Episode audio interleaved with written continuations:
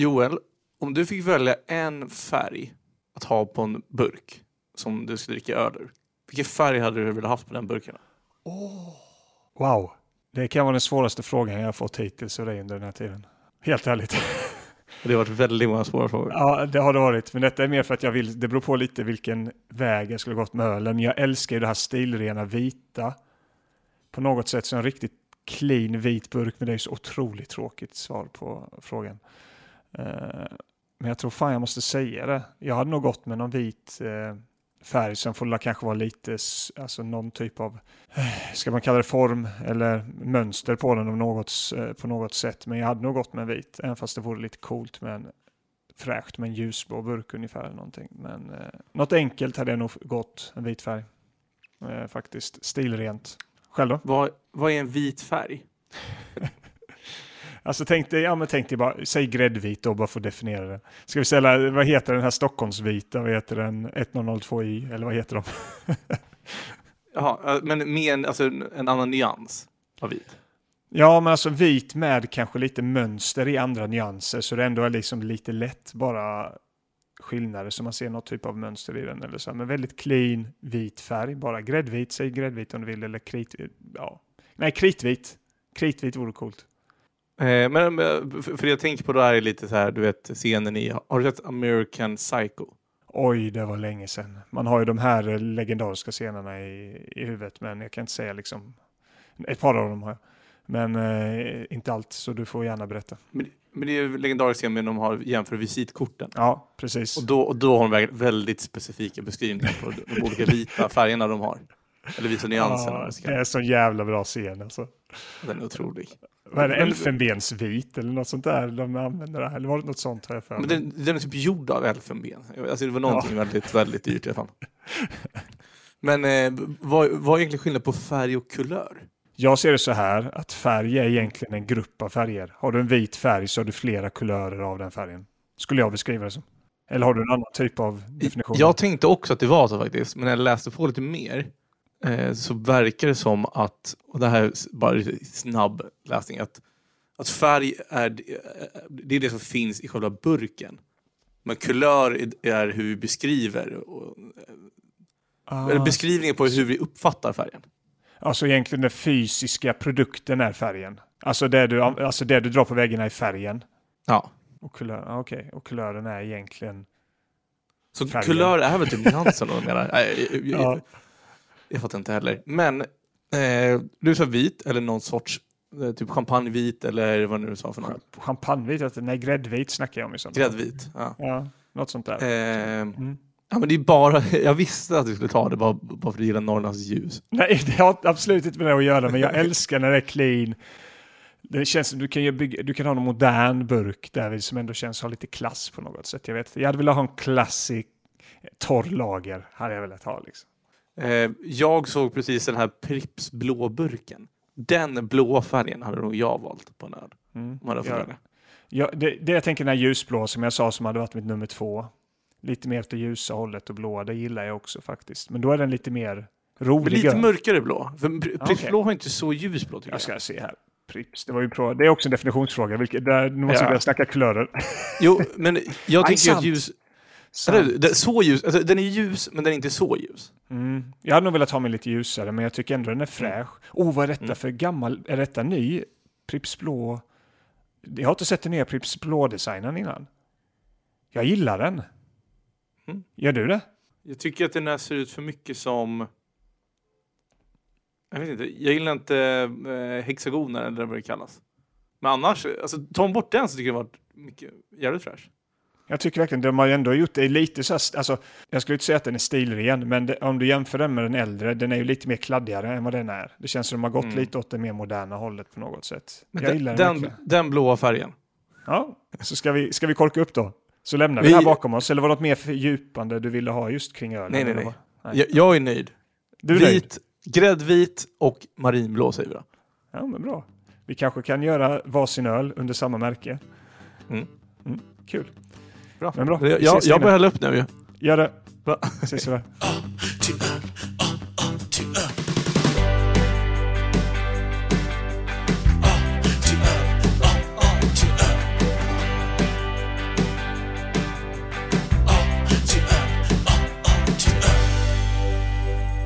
Hej och välkomna till podcasten A till Öl. Vi är alltså podden som ska prata igenom alla öl på Systembolagets fasta sortiment i bokstavsordningen A till Öl.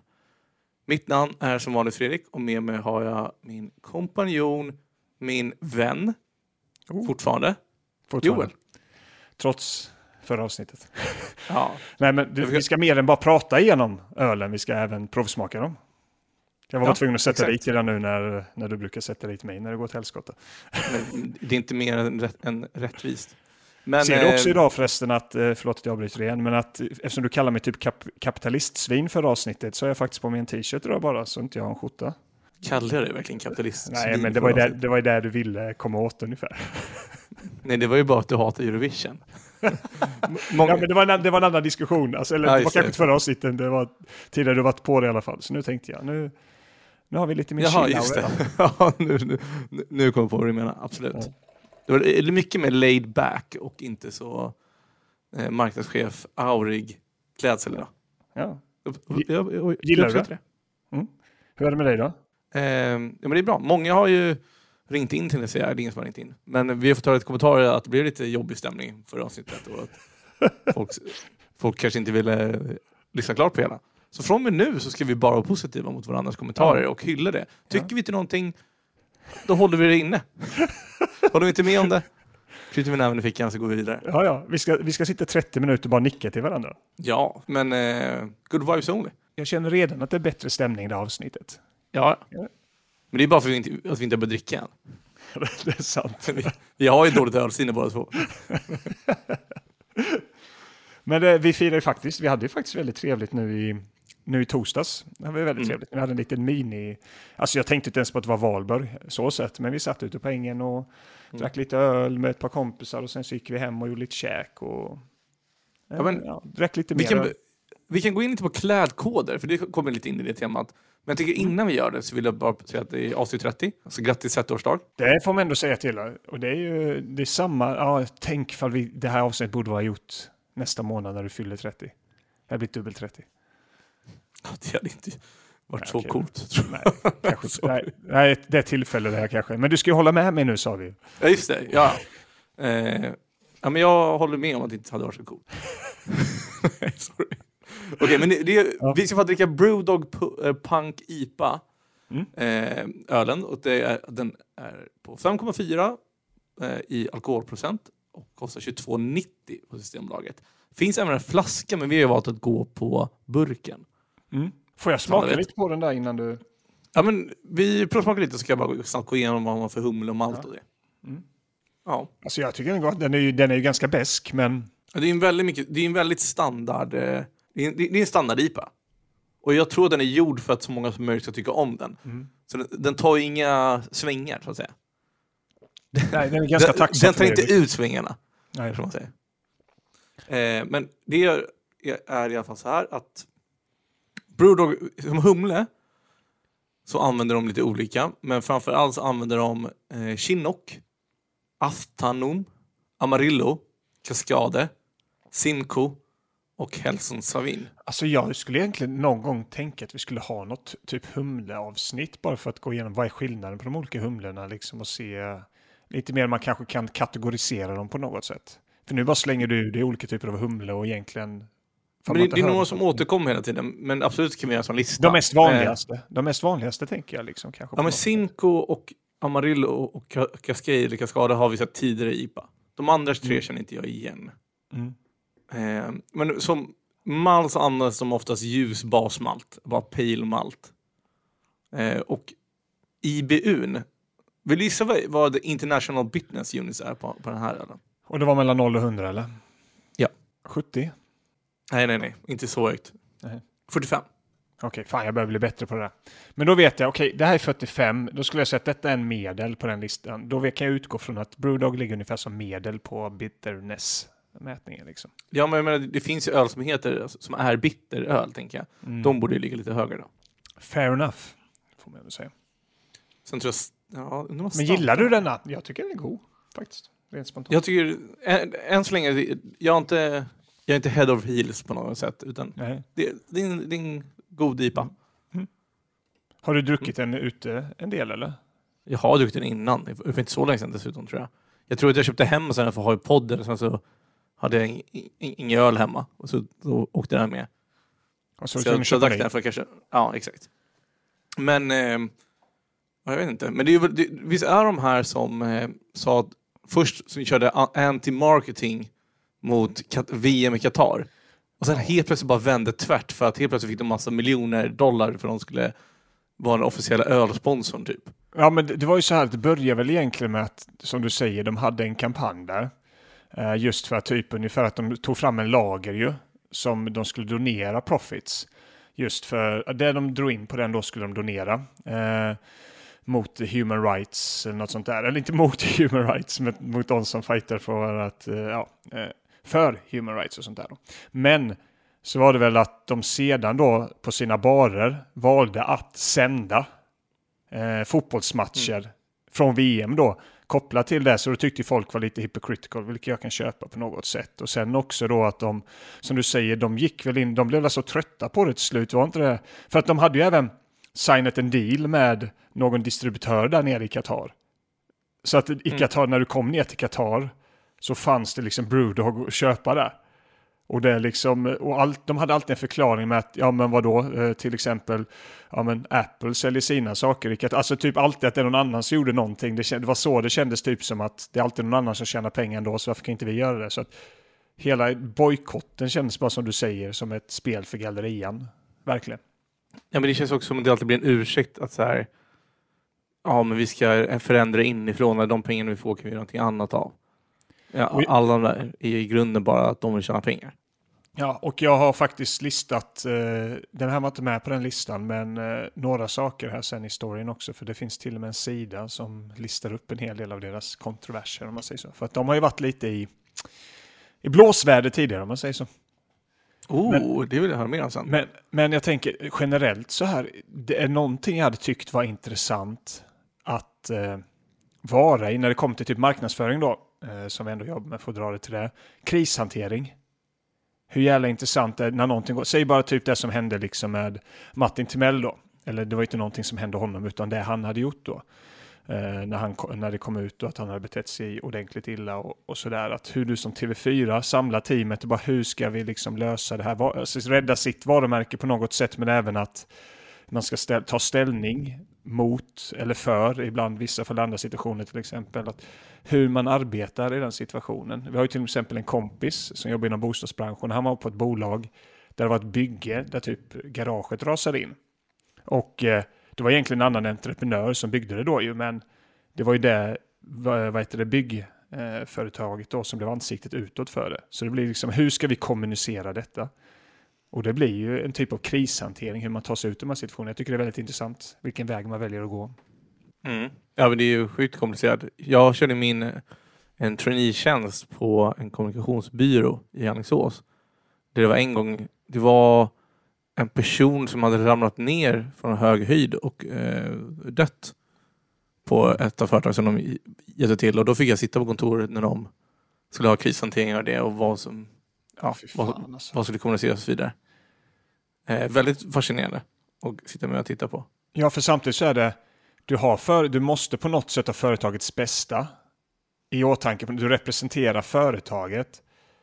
Så att det är ju där balansgången också mot, du ska ju samtidigt vara en människa, man är ju en människa. Man har ju känslor och sånt som kommer påverka vissa beslut du tar, men ibland så får du inte ta överhanden helt enkelt på något sätt.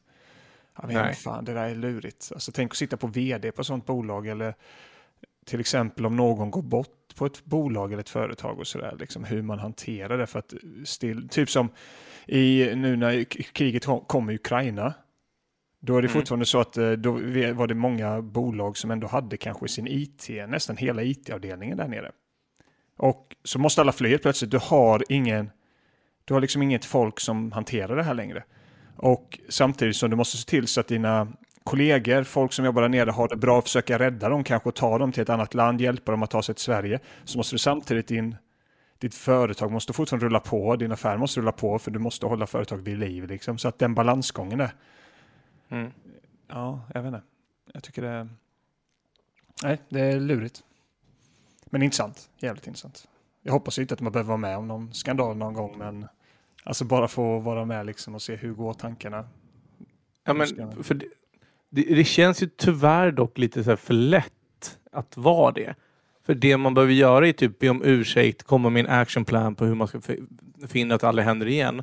Och sen vänta tills nästa stora grej händer i världen så att folk slutar lyssna på en. Och då menar jag krishanteringen. Alltså jag är tillbaka där. Mm. Men ta ett exempel, det är till exempel Volkswagen när de fuskade med hur mycket de släppte ut. Ja. Året efter var det mest sålda bilen i Sverige. Ja. Så folk bryr sig inte. Folk orkar inte bry sig så länge. Man glömmer bort så jäkla snabbt. Ja. Det är så här, alltså, jag tror typ att Martin Timell hade kunnat gå och ta över en var på programledare och folk hade typ inte orkat bry sig längre.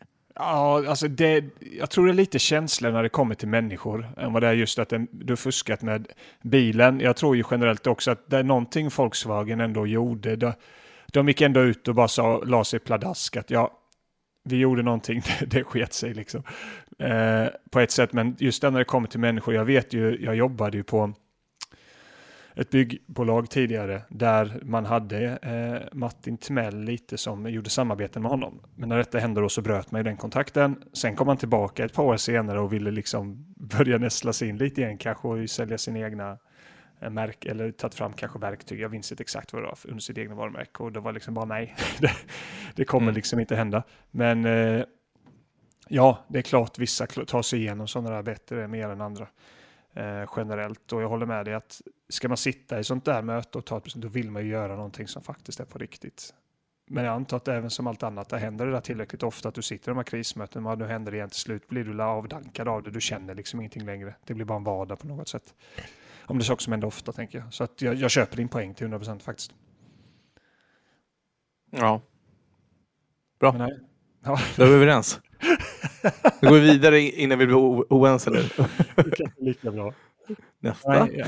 Nästa. Okej, vad tycker vi mer likadant om liksom? Men vi var ju och firade lite i torsdags. Vi firade Jesus resa. Upp i himlen. Ja, det gjorde vi bra. Ja, och det var ju parkhäng. Eller trädgårdshäng från början. Trädgårdshäng säger man ju inte. Man säger... Ja, gräsplätt. Det var ingen park tycker jag, för parken tänker jag är lite mer smutsigt än vad vi gjorde. Men det är ju en park, det är ju Hagaparken. Jo, det är en park. Ja, jag håller med, men förstår vad jag menar, att parkhäng, det känns ju mer som att det är långburkar och det är några fyllegubbar som sitter på en bänk lite längre bort. Ja, absolut, ifall du har den definitionen av en park, då köper jag faktiskt att det inte var park. Men jag har typ bara haft parkhäng i Tanto, och Tanto är det ju så i, så jag tror där köper den här bilden. Den är stökig i och för sig. Mm. Men det finns ju många parker som inte är så faktiskt. Verkligen. Men oavsett så, vi satt och chillade lite, sen gick vi ju till Bullbaren där, det var ju också trevligt. Så att det var ingen, jag vet inte, alltså egentligen när det kommer till Kristi himmelfärds, firar man det på något speciellt sätt vanligtvis? Vad är traditionerna där? Jag har glömt bort det. Nej, men det jag tänkte leda in på, Kristi himmelfärd tror inte man firar på något speciellt sätt. Nej, man gör inte det va? Nej. Vad tänkte du leda in på, sa du? Nej, men att det såg ut att vara pangväder 40 grader plus nästan, när man tittar ut. Men det var det inte, märkte jag, när jag väl hade åkt in till stan. När jag hade shorts på mig. Ja, när jag hade ställt frågan i chatten. Eller fick allt för shorts, ni som varit ute. Ja, det var ändå ständ och svarade. Alltså, jag hade tagit långbyxor om jag fick ändra mig. Nej, men för vi spelade ju speedminton och så vidare, så jag var ju lite sportigt klädd ändå. Ja, det var det. Fast ändå... Vad man säger det? Sportigt casual. Ja, men för mig är det. Det var ju inte ofräscht sportig. Nej, exakt. Sportig casual. Ja. Och för planen var väl att vi skulle spela lite, sen kanske glida hem till någon. Mm. Men sen ville ni gå upp på en jävla superfancy takbar. Och då kände jag det lite så här, när jag går med min brasselstol och shorts och speedmintonrack i ryggsäcken. Det var faktiskt roligt. Och alltså jag har ju anammat lite. Tom Ford säger att, eller har sagt att man får inte på sig shorts i en storstad. Och jag köper det 100%. Man ska undvika shorts till den mån som går. Menar du alla typer av shorts? Alla typer av shorts. Oj. I en storstad tycker jag. För då är det bättre linnebyxor eller någonting svalare, tycker jag. Aha. Jag tycker det är snyggare och mer propert. Men varför? Bara för att du är en stad? Mm. Okej, om du skulle på ett typ av event, men säg att du ska in någonstans som den här takbaren, då kan jag ju fatta att man inte vill ha ett par shots, men inte bara för att gå ut och gå en promenad, alltså in i stan, alltså är det 35 grader ute nu, då kommer jag ju ta på mig ett par shots när jag ska gå ut och promenera. Ja, men sportklädd och alltså när det är motion så tänker jag, där är ju undantaget. Så jag går ut till en utservering, ska jag gå ut och sätta mig på Restaurantgatan och det är 30 grader ute. Då tar jag en schysst skjorta och ett par shots. Kino-shots eller något. Ja, lätt. Lätt. Det här trodde jag inte att, så trodde jag inte att du skulle reagera på det. Aha, nej, så där håller inte jag på med. Så där går din gräns från ingenstans? Ja. Ja, okej då. Ja, det var intressant att du kände så faktiskt. Du känns som en man of the people, eller vad? Nej, jag är ju det. Nej, det tycker jag inte med det. Alltså, jag vill att alla ska ha långbyxor på sig så att folk får se propra ut. Så jag är en man of the people. Ja, det kanske är något med kommunismen att göra. Jag vet inte. Men Joel, nu startar du någonting. Nu är du på väg för att starta bråken. Ja, men jag har svårt att låta bli. Det är jätteroligt. Jag försöker att inte göra det, men jag vill ändå uttrycka min åsikt. Jag tror exakt vad du vet vad du säger. Jag är helt undrad att du vet exakt. Nej, men jag sa ju det här innan jag visste din åsikt. Men jag tror ändå du kunde tänka vad jag hade för åsikt. Men oavsett, du har rätt till din åsikt.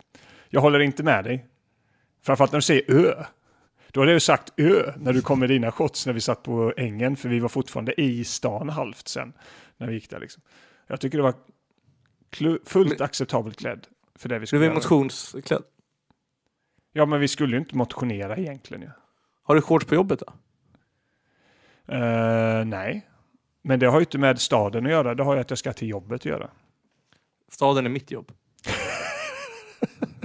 Ja, men absolut. Jobbar du, alltså, man måste inte jobba kommunalt för det här, men jobbar du in i stan liksom, på något sätt så att du tillhör Stockholms stad eller någonting. Ha på dig dina shots som du vill. Då. Hade du kunnat tänka sig Donald Trump glida runt i New York i par shorts? Nej, fy fan. Det skulle jag absolut inte vilja se. Nej. Men jag menar bara att det finns andra personer jag hade velat se i shots. Finns det en känd person som jag kan tänka se i shorts i New York? Ja, jag tror fan typ David Beckham. Jag tror fan han, i alla fall när han var några år sedan. Alltså det han har några grymma ben alltså. Det tror jag. Ja, vi går vidare härifrån. Men... Ja, du köper inte det här? Alltså vadå? Tror du David Beckham har bra ben eller?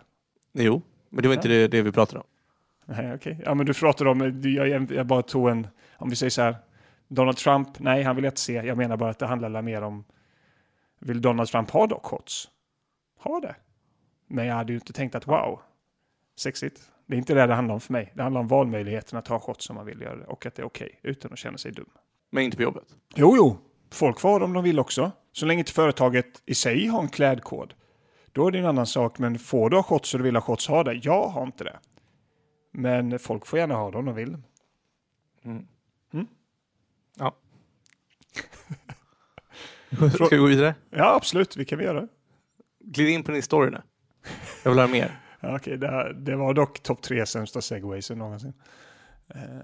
Men det behöver inte alltid vara bra. Tycker jag. Vet du någonting om det annars förutom skandalerna förresten? Nej, faktiskt inte. Du har inte hunnit GPT-fuskchatta heller ännu. Jag förstår inte vad du menar med fusk. Och sen nej, okej, sant. Fusk, fel. Jag kollar aldrig upp historien om dem. Nej, men du brukar alltid GPT och se vad jag glömt de senaste gångerna ju.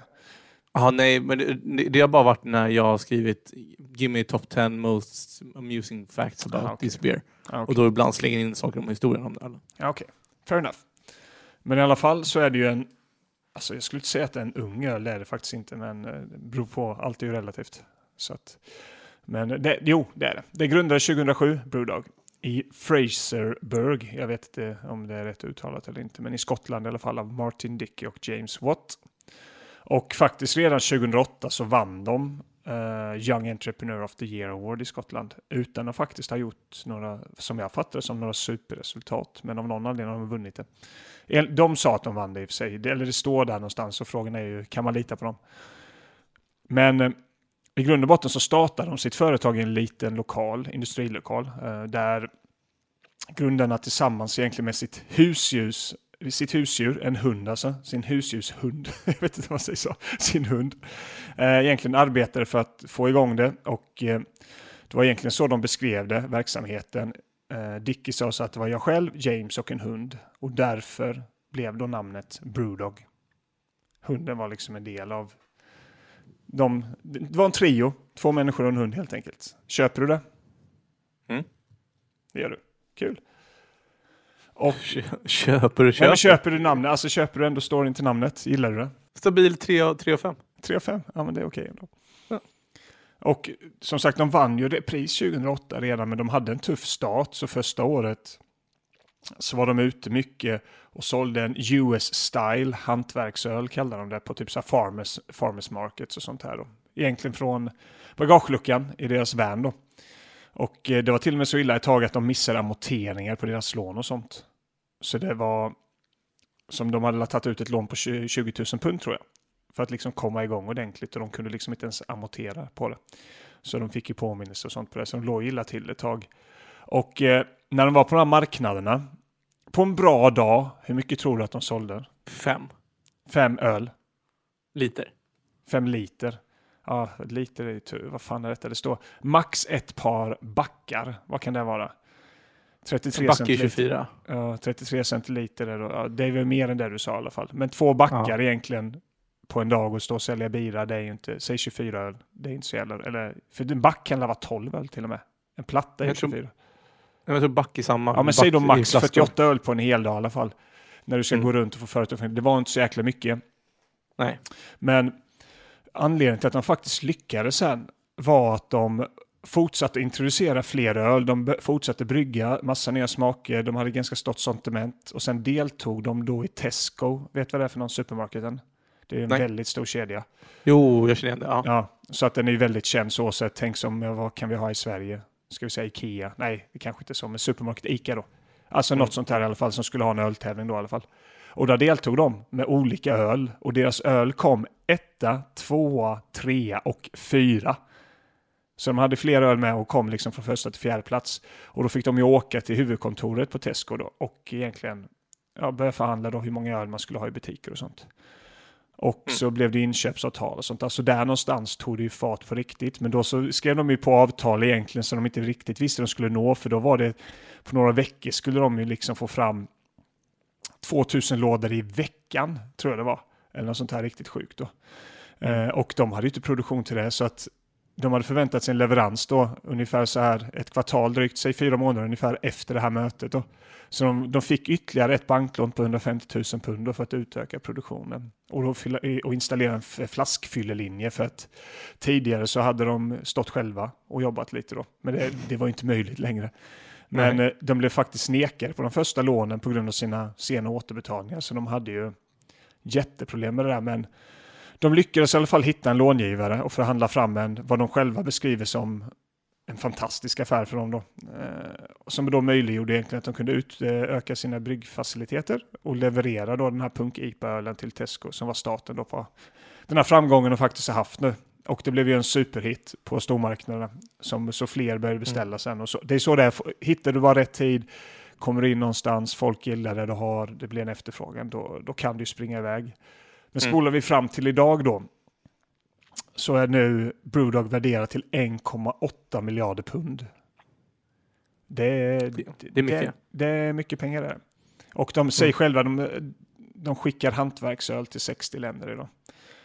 Och de har nu flyttat till lite större lokal, ett större bryggeri helt enkelt. I närheten av Fraserburgh, men det heter nu Ellen, heter staden där då. Men det är det jag har där. Någon fråga på det innan vi kanske går in och kollar på den här skandallistan? Ja, vill se skandalerna. De har ju till exempel, men detta kanske inte är så egentligen skandal, utan med 2014 så tog de ju fram en öl som heter Hello, my name is Vladimir, som var liksom en protestkampanj mot Russias ban on homosexual propaganda, som det står här. Och de tjänar ju pengar lite på detta. Jag vet inte egentligen ifall de skänkte pengar eller någonting. Det enda står här egentligen bara liksom att det var någonting som stack ut. Men de har dock åkt på sådana här saker som att 2015 så ägaren, en av ägarna, eller båda två var det kanske, som stod inför transphobia criticism var det då. Att folk hade gått ut och sagt liksom att se här vad det var, att de har diskriminerat personer, hemlösa, transsexuella, sexarbetare. Det var lite stökigt i alla fall. Och det var framförallt folk som jobbar, för de har fått kritik flera gånger, typ hur mycket folk jobbar i början, att arbetsmiljön där var katastrof. egentligen. Och det är någonting som de nu i efterhand har sagt att vi inte är samma bolag längre. Sen så hade de ju, ja, detta var 2021, ja. Det var ett öppet brev egentligen som gick ut till Brewdog. Men det går inte så bra för dem med andra ord i det facket. Nej, alltså de har ju, till exempel så har de ju det här, de är FIFA-biten nu absolut senast då, men de kör någon kampanj 2019, så non-alcoholic IPA-punk launch hade de då. Och tydligen som hade de, det var en stor jävla billboard ser man här där det står så sober as a mother f you då. Och där den fick lite kritik för var ju liksom sober as a mother, mother f you. Cutting off two letters to eliminate but allude to the swear word. Och det var tydligen det som då på något sätt fick massa klagomål. Det är en ganska liten grej ändå. Jag kan tycka det är ganska harmful. På det sättet. Eller inte så harmful, rättare sagt. Men de har också haft så här små grejer som den då till exempel. Eller att de var tvungna att betala 500,000 pund till vinnaren av, de hade någon solid gold-tävling där de hade någon misleading-kampanj helt enkelt, där att de hade en kampanj 2021 som egentligen gick ut på att folk hade chans att hitta en solid gold can, alltså hidden någonstans som gömde sig då. Vissa vinnare dock questioned the worth of the cans and complained after discovering they were gold-plated. What says the falsely thought the cans were made from solid gold, having misunderstood the process of how they were made. Så de var tvungna att betala efterhand. Så det är liksom små saker. De har gjort mycket olika typer av kampanjer för att försöka liksom sticka ut på olika sätt. De hade ju en Pink IPA launch. The feud between Brewdog and the Portman Group peaks when the brand release for International Women's Day, the Pink IPA was found to appeal to children. Så det är något sånt där legal då att så att de liksom då mer, ja, ibland kanske inte allting faktiskt har varit menat att vara så jävla illa, medans typ det här som vi pratar om i fotbollen faktiskt kändes som att det var väldigt bara genomtänkt alltihop. Men jag tycker att oavsett om det är med flit eller inte så är det fortfarande det utkomsten som räknas tycker jag. Annars är det slarvigt och dåligt av dem att inte följa upp det. Ja, sen alltså vissa, jag kan ju för sig tycka att det är fair att man ibland gör något misstag som man inte ser komma, men... Jo, men det kan man på ibland och kontinuerligt. Och i det här fallet så låter det mer som att det är kontinuerligt. Ja, fair enough. Det köper jag generellt, men jag tänkte mer generellt bara. Men det är inte direkt som att de här har förtjänat att man ska fundera en extra gång, utan de blir ganska snabbt skyldiga till det här de blir... vad heter det? Misstänkta för skulle jag säga. Men ja, jag tror det skulle vara lite, när jag läste det för mig då, lite saftigare grejer här vid, men det finns ju säkert också på andra sätt. Men de har syns en hel del och jag tror ju faktiskt mycket har gjort dem gott, och för att det är ändå på något sätt, de syns PR på det sättet. Sen det som kan skada är de här sakerna som händer vid FIFA och sånt, men jag vet inte hur mycket folk bryr sig egentligen. Jag tror inte så mycket. Jag tror inte det heller faktiskt. Folk tänker bara att jag vill dricka en öl. Tycker de om ölen så tycker de om ölen. Liksom. Ja. Det är nog väldigt få som tar den. För det är någonting man tycker om väldigt mycket så ska det mycket till. För att man ska sluta. Ja, men det tror jag. Lojaliteten mot det faktiskt. Vad vill du göra för betyg då? Rakt på sak, jag gillar det. Jag tycker den är god. Men jag är så jävla vanilj alltså. Som tycker den är god. Känns det som. Det finns ju betydligt bättre IP än denna rent. Om man kollar på det så sätt. Jag har inte så egentligen mycket för. Det är en ganska god story. Burken gör alltså. Det känns som en standard IPA. Det är ingenting som sticker ut. Antingen i smak eller någonting alls egentligen. Det som sticker ut är väl i så fall kontroverserna med den. Men jag tycker en god öl. Stabil öl. Jag ger den en 3. Faktiskt. Jag hade inte mått dåligt över att beställa den eller få den serverad till mig. Liksom. Men den gör jobbet, helt enkelt. Så en 3 får den. Mm. Jag tycker det här känns inte som en så här craft beer IPA. Det här känns som en massproducerad Carlsberg-produkt. Fast en dålig Carlsberg-produkt, för annars har ju Carlsberg bara bra produkter. Såklart. Nej, men du förstår vad jag menar. Den känns identitetslös på något sätt. Och att jag vet inte om man tycker den är för bitter eller att bara smaken är för generisk. Det är nog att den är lite för bitter tycker jag också. Ja, den är bitter alltså. Och att, nej jag vet inte, jag har bara otroligt dålig inställning till Brewdog Punk IPA. Ja, jag tror du var lite färgad innan du gick in här, va? Tror du inte det? 100%. Men jag, även när jag smakade förut innan också tänkte jag att det här var så god var det inte. Som jag hade hoppats på. Nej. Så jag kanske hade höga förväntningar på smaken. Men 2,5 får den mig. 2,5. Mm. Smaken kanske lite högre, men deras image drar ner betyget. Kommer nog inte köpa igen. Men ifall jag hade gått och beställt 2 bilar i baren och kommit tillbaka med den där, hade du mått dåligt över att dricka den då? Nej, men jag hade druckit alla öl och beställt, tror jag. Men jag hade kanske sagt till. Ja. Men du, alltså, ifall jag bara serverar den utan att säga något och du drack den, du hade ju inte varit så här bara, fan är det här? Nej. Nej, men det jag menar. Alltså deras image drar ner betyget också. Mm. Fair enough. Nej, men kul. Alltså den är ju väldigt lättdrucken dock. Som du säger, det är inte mycket karaktär, men det är ju nästan det. Alltså. Ja. Den är jättebra betyg på Untappd. Oj. Inte över 4, va? 3,72. Oj. Det är en av de högre. Ja, och det är över... Det är över 500 000 som har röstat unikt. Men många röstar flertal gånger. Så det är 1,12 miljoner röstningar. Wow. Mm. Så jag vet inte hur många som har spritt den vidare. Ja, det här är en bra öl kanske. Jag vet inte. Jag vet inte heller. Det var kul att höra vad en ölälskare, en ölsommelier, en ölbaron heter det, va? Vad de hade sagt. Eller hur? En ölbaron. Är inte det den bästa titeln man skulle kunna ha? Jo, men det är ju ölsommelier. Eller alltså ölets vinsommelier kallas ju ölbaron. Jaha, är det någonting du har läst nu? Eller för ölsommelier hette ju Mikael Lysén som var i vår podd. Han är ju ölsommelier. Nej, men han kallar väl sig själv för... Nej, det var en utbildad ölsommelier. Han kallade sig för vad heter det? Beer flenser. Men ölsommelier var ju hans titel. Han är ju pluggat till ölsommelier. Ja, jag vet inte. Jag litar på ölexperten och ölsommelieren själv. Det är jag. Okej. Men nej, känner du dig nöjd för idag? Jag tycker det var ganska lugnt, stillsamt avsnitt. Kanske var skönt. Ja, jag är nöjd. Är du nöjd, Joel? Jag tycker det. Det var trevligt, mina ögon håller på att bara slå igen här nu alltså. Utan att vara pollenallergiker så tar det här koll på mig också. Så jag lider med alla som faktiskt har pollen alltså. Men du får bättre medicin. Eller dricka mer öl. Dricka mer öl kommer jag nog göra då. Faktiskt, det låter roligare. Nästa veckas öl är jag dock sjukt taggad på. Det kommer vara 2 roliga suröl. Ja. Från Berioteklet. Nej, vad heter det? Brewski, så heter de. Alla har väldigt coola burkar. Ja, har du köpt båda? Så du? Nej, men de ligger relativt nära. Eller en låg relativt nära och den andra var... Så jag har inte köpt hem dem ännu, men de finns att hitta liksom. Jarlaplan, det är väl relativt nära mig, va? Tror jag. Ja. Jag tror också så här ligger till i år att Ölbaron så är fel. Men ett mer känt namn eller ett annat känt namn för ölsommelier är Cicerone.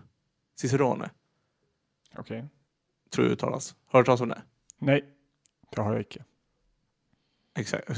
Så jag tror det jag tänkte på som är vin som lenas för öl. Och sen har också öl som det blivit talmun. Men Cicerone. Okej. Okay. Ingen har det uttalas. Öl som ler känns ju enklare att säga faktiskt. Ja.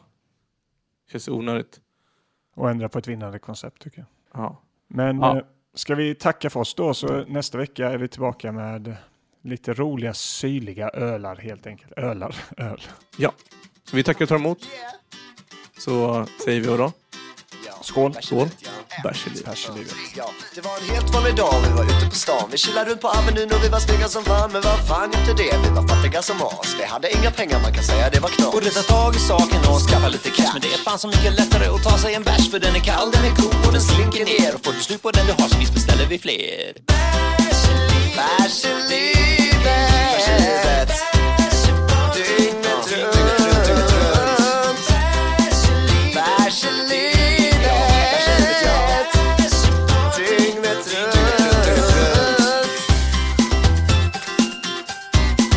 Varsågod.